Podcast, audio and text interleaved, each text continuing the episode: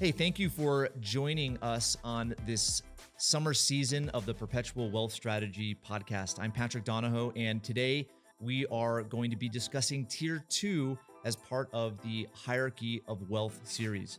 My guest is the most seasoned wealth strategist at Paradigm Life, John Stewart, and we love talking about this stuff. John introduced me to several different personal development groups, which we consider one of the best investments in Tier 2. Personal development uh, being investing in yourself, investing in ways in which you can improve your value to the world and subsequently make more money. But also in tier two are investments that have collateral that you understand, are familiar with, subsequently control, but also produces residual or passive income. And John and I can both attest firsthand to how this has benefited clients to generate multiple streams of income as well as ourselves and has helped to grow their wealth, ultimately, an income for life that they don't have to work for, and finally, a lasting legacy for their family. The resources that we discuss will make a lasting impact on your life and really help you understand some of the best ways to allocate your hard earned money to make more money.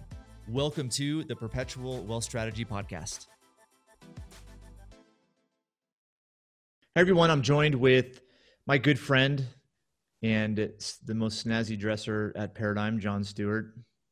John's uh, been here for a really long time, and it has been an honor to get to know him, uh, his family. We've we've had the opportunity to to travel together a few times, and you know, there's there's no one more honorable than this guy, and so I'm excited to have him on to talk about the uh, the hierarchy of wealth, uh, specifically about tier tier two. Uh, but John, why don't you take a second and, and talk about your background uh, as as well as your experience here at Paradigm? Awesome. Well, thanks. Thanks for the kind words, Patrick. I appreciate it. And uh, I, I, thought it was kind of interesting. You asked me to join you to talk about Tier Two, which is really how you and I met. Is um, uh, tier two is a, a, a, big part of my life, and I was trying to figure out how to get more of it. And uh, someone introduced uh, brought up your name and said, you, you need to talk to Patrick Donohoe. So that was prior paradigm life, uh, but that's, that's really how we met. And uh, prior to that, I owned several companies. Uh, I had uh, about 170 some odd employees.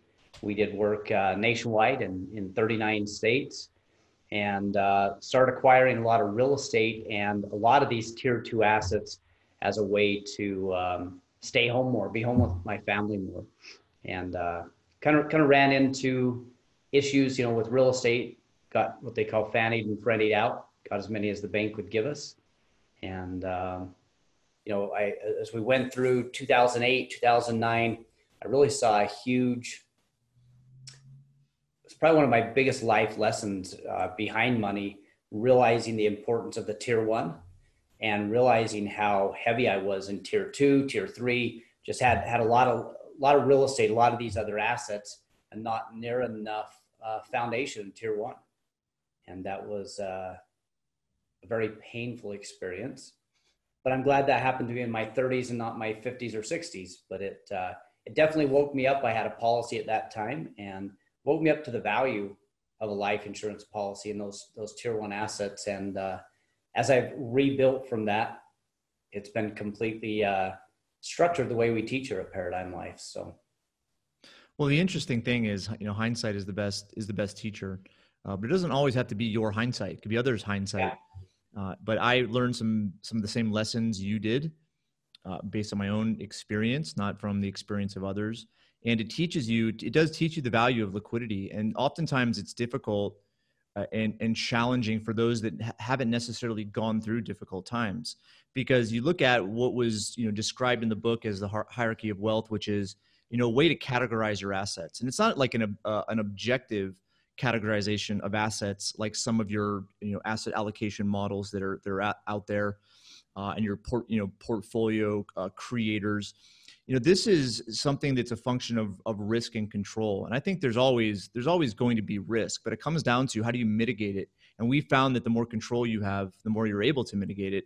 And the more education you have, the more you're able to control it. Uh, at the same time, having foundational assets, liquidity, uh, helps when there are you know these different events that occur in life that throw off what your assumptions were and so you know the clients that you know we talk about in the book but also clients that we work with uh, oftentimes it's challenging to talk about something that maybe a foundational tier has a good return way better than cash right has some other features to it uh, but yet there are assets out there that will uh, perform better or have in their pro forma right a a rate of return that's that's superior. So how do you usually go about uh, describing or differentiating the tier one assets as we describe as you know high cash value life insurance and and a tier two asset which is you know an asset that has uh, collateral behind it. It has cash flow has uh, a higher return.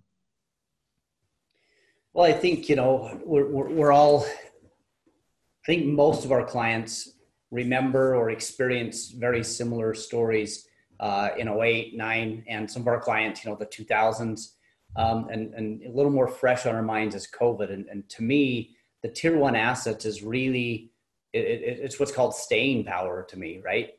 Uh, not only myself, but a lot of friends, uh, uh family, you know, had amazing portfolios of, of real estate and business and all these other tier two, tier three assets, right? Uh, the problem was is when capital dried up, when cash flow quit coming in. Um, I had, um, you know, I had 43 rental properties. I, I still remember exactly uh, November of 2009, and in in one month, I went 70%. Uh, um, didn't pay, did you know, had vacancies, left my properties, and and and that was, you know, I thought I had a pretty decent nest egg, and but the the tier one is really the staying power so i can maintain and, and hold on to my tier two assets during these times of of uh, you know just, just like with you know the covid that tenants don't need to pay their their rent right so that gives uh, you know i had a friend of mine had a a bunch of rental properties and they went to collect rent had never had a late payment from several of their clients and they're like yeah we're not paying this month She's like, well, what do you mean you're not paying this month? You're living in my property. And the lady went, well, right now we don't have to pay it. And I don't know what's going to happen. So I'm not going to. And so even just the crazy things we're going through right now, um, to me, the tier two is, is where I love to play in. But every time I've been burned, it's because I haven't had the staying power in tier one.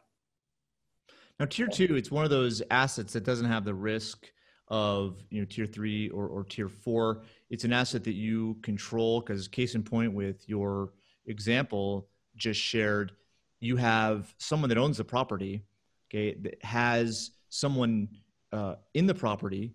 They control the mortgage, right? They control the, the management, but yet there are these things that happen out of left field, like, okay, we're not going to allow evictions Yep. we're going to have this happen. So there's things you can't necessarily uh, control, right? Vacancies and so forth.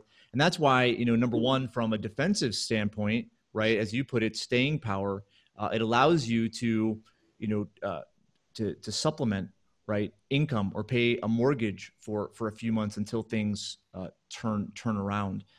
Maybe talk about how you, how you position as you're doing strategy with clients. How do you position the wealth maximization account, the foundation, to act as an opportunity fund so that when opportunities arise that are in that category of tier two, uh, that you can capitalize on those opportunities. Yeah, and on, on those opportunities, you know, just, just like this other lady that that tier two example, she's making a double digit rate of return. It's a great investment. But if she doesn't have that that tier one, she doesn't have the ability to to hang on to that investment in those times so as i'm going through with clients you know we'll, we'll look at what are the goals and and you know for me i remember in the early 2000s i hated money sitting in a checking and savings account you know earning you know not even a full percent and uh, so i was constantly putting it into into my companies into the real estate and and growing those out um, one thing once I really understood the wealth maximization account is now my money is earning, you know, 100 or 200 times more than a bank account.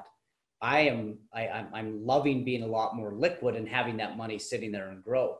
So when I do a, a an example with a client looking at building out say it's a real estate portfolio, a lot of times we can buy half the real estate and end up with the same return. So we'll always look at what are their goals. Is it is it reaching a cash flow projection to get out of their their current grind? Is it you know what what is what is their goals to do it? And then we'll look at what they need for that reserves to make sure they hang on to those properties.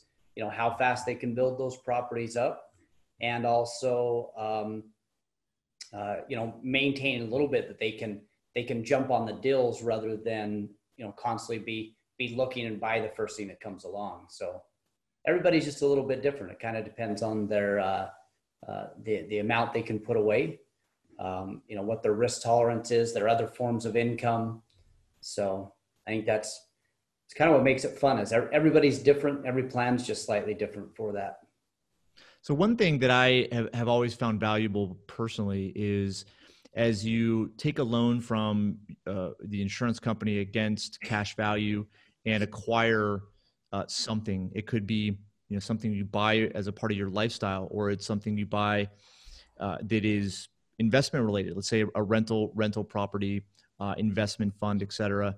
There's there's kind of a built-in discipline where the Absolutely. return, right? The return, uh, which I would say there's, a return of principal before a return on investment.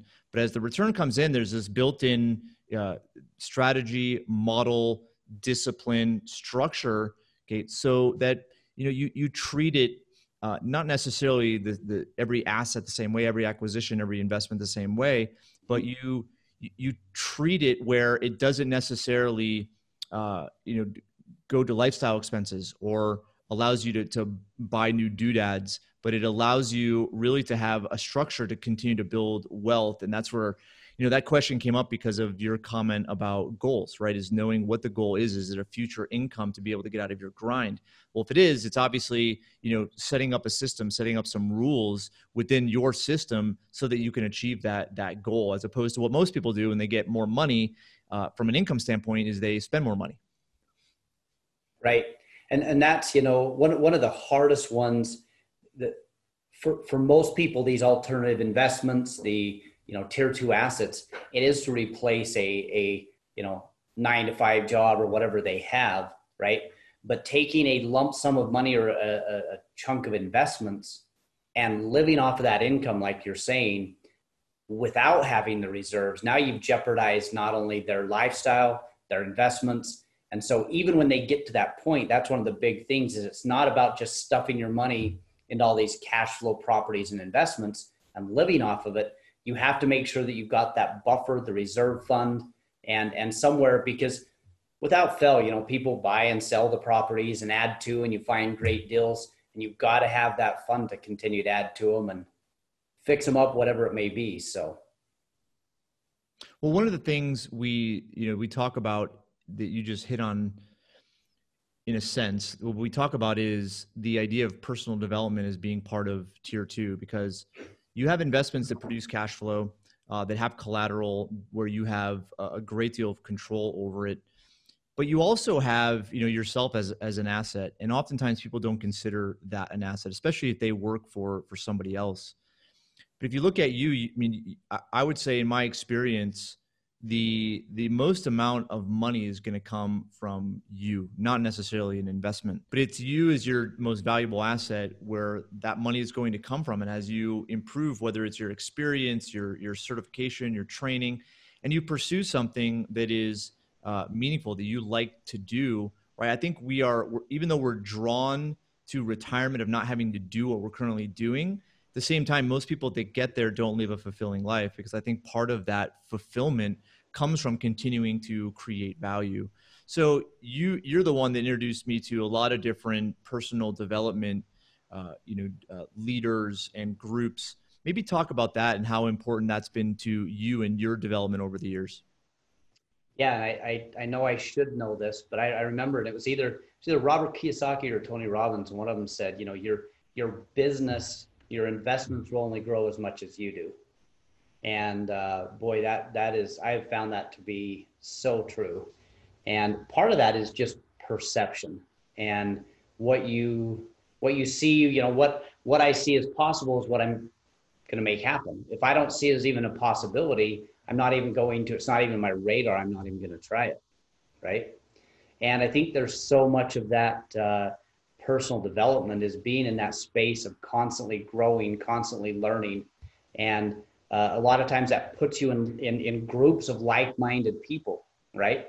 That are somewhere on the same journey, whether, you know, a, a little, and, and just as a phrase, you know, a little behind you, a little ahead of you, wherever they're at on it. And so it, uh, for me, it, it's not only changed my perception, I'm around people that have accomplished things I want to, that are in a place I want to be, you know, because I've been at different places where I've made tons of money, but not in the best um, relationship with my wife or my kids. Or I've been in place where I feel like I've got a great relationship with my wife and kids and, and not where I want to be financially. And so there's all these areas of, of, of growth that I think are just so important.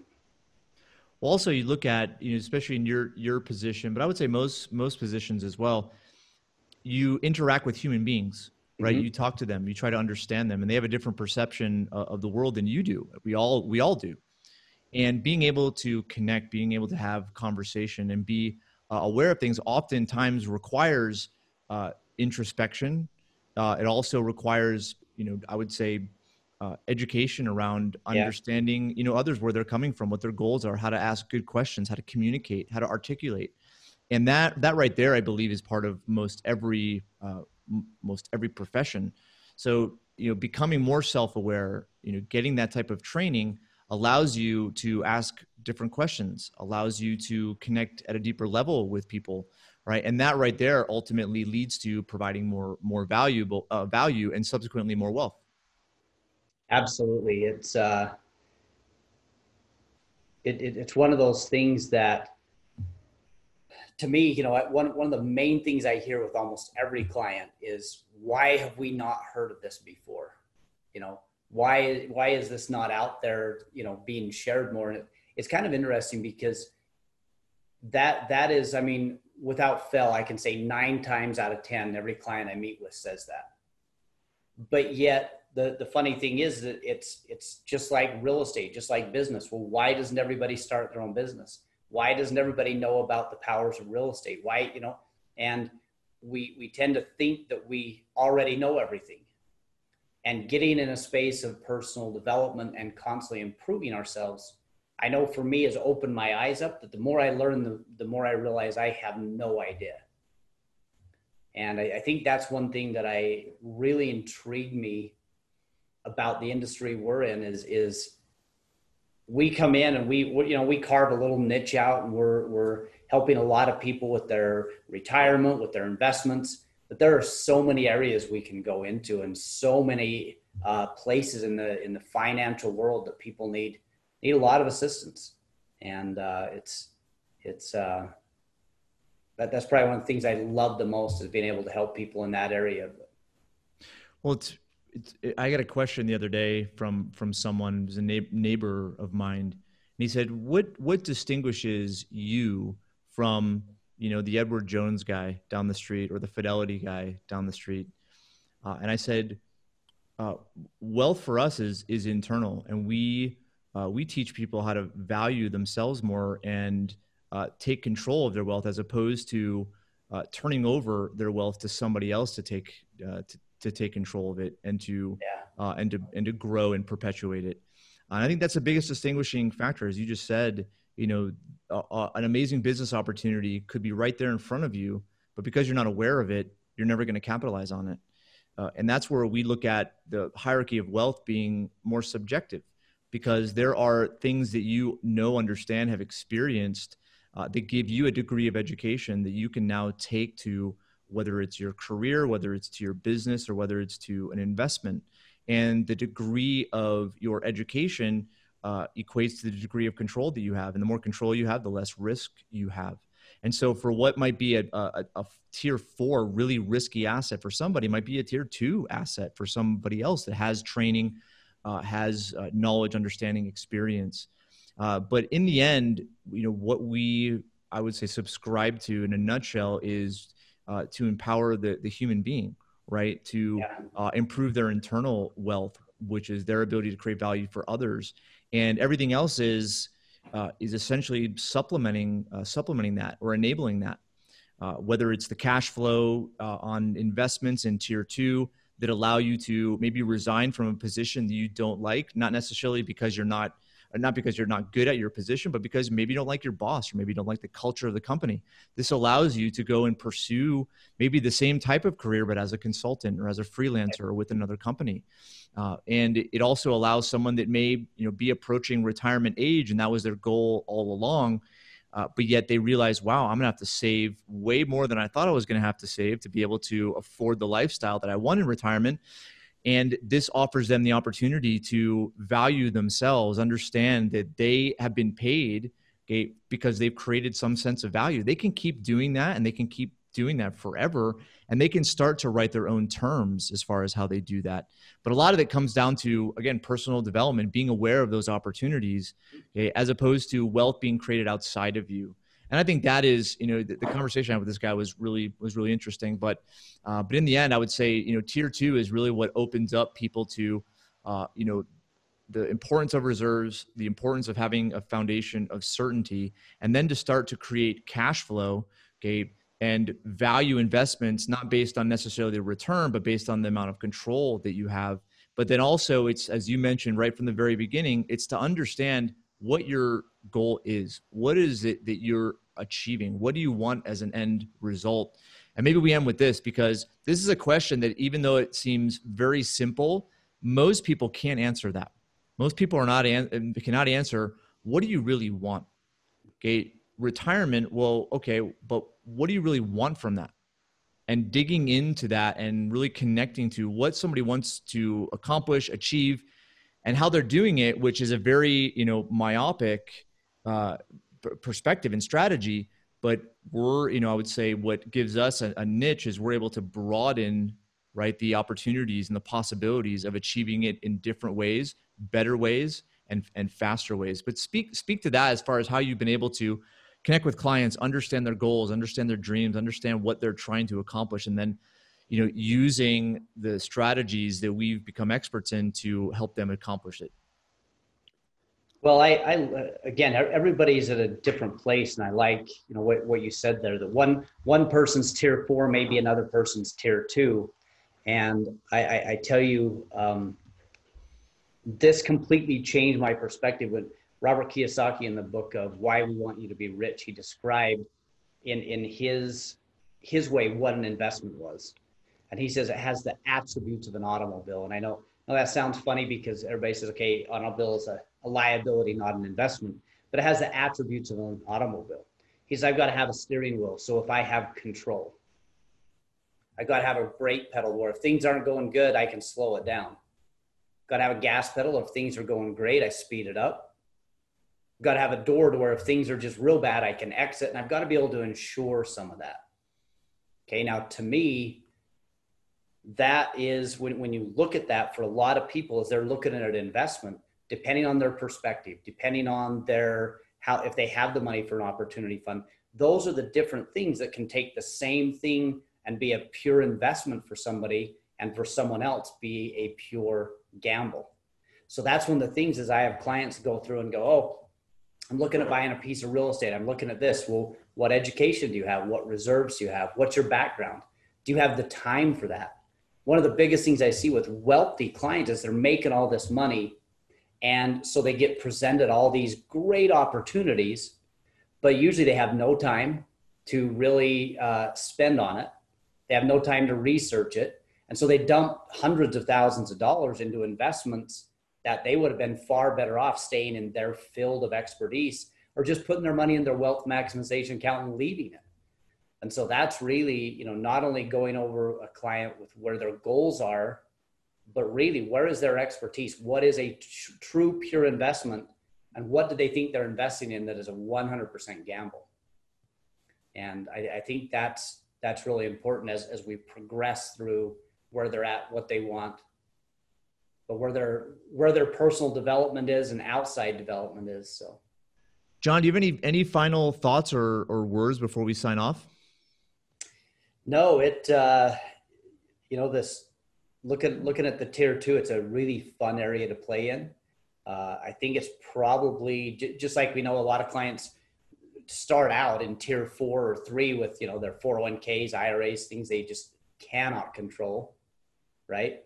Tier two is a super fun place to play in. I would say um, a lot of people try to rush it, but uh, super fun when you have the right uh, capital and reserves set up. It's a fun area to play.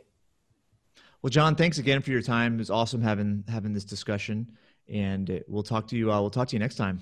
All right, fun as always, Patrick. Take care. You too.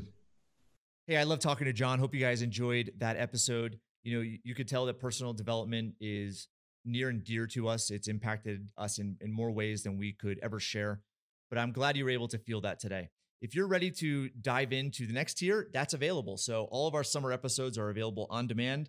You can access them on paradigmlife.net or in your podcast player.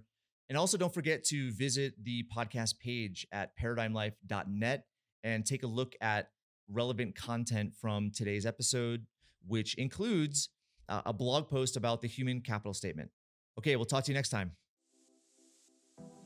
Thank you for listening to the Perpetual Wealth Strategy podcast. Be sure to visit the show's official page at paradigmlife.net for appropriate disclaimers and terms of service. Guest opinions are their own. If you require specific investing, financial, legal, tax, or any other specialized advice, please consult an appropriate professional or a wealth strategist at Paradigm Life. We welcome and appreciate reviews of the show. Head on over to iTunes or Stitcher to leave your review today. And don't forget to subscribe to the show to get access to every new episode and its exclusive content. Thanks again for joining us, and we'll see you next time.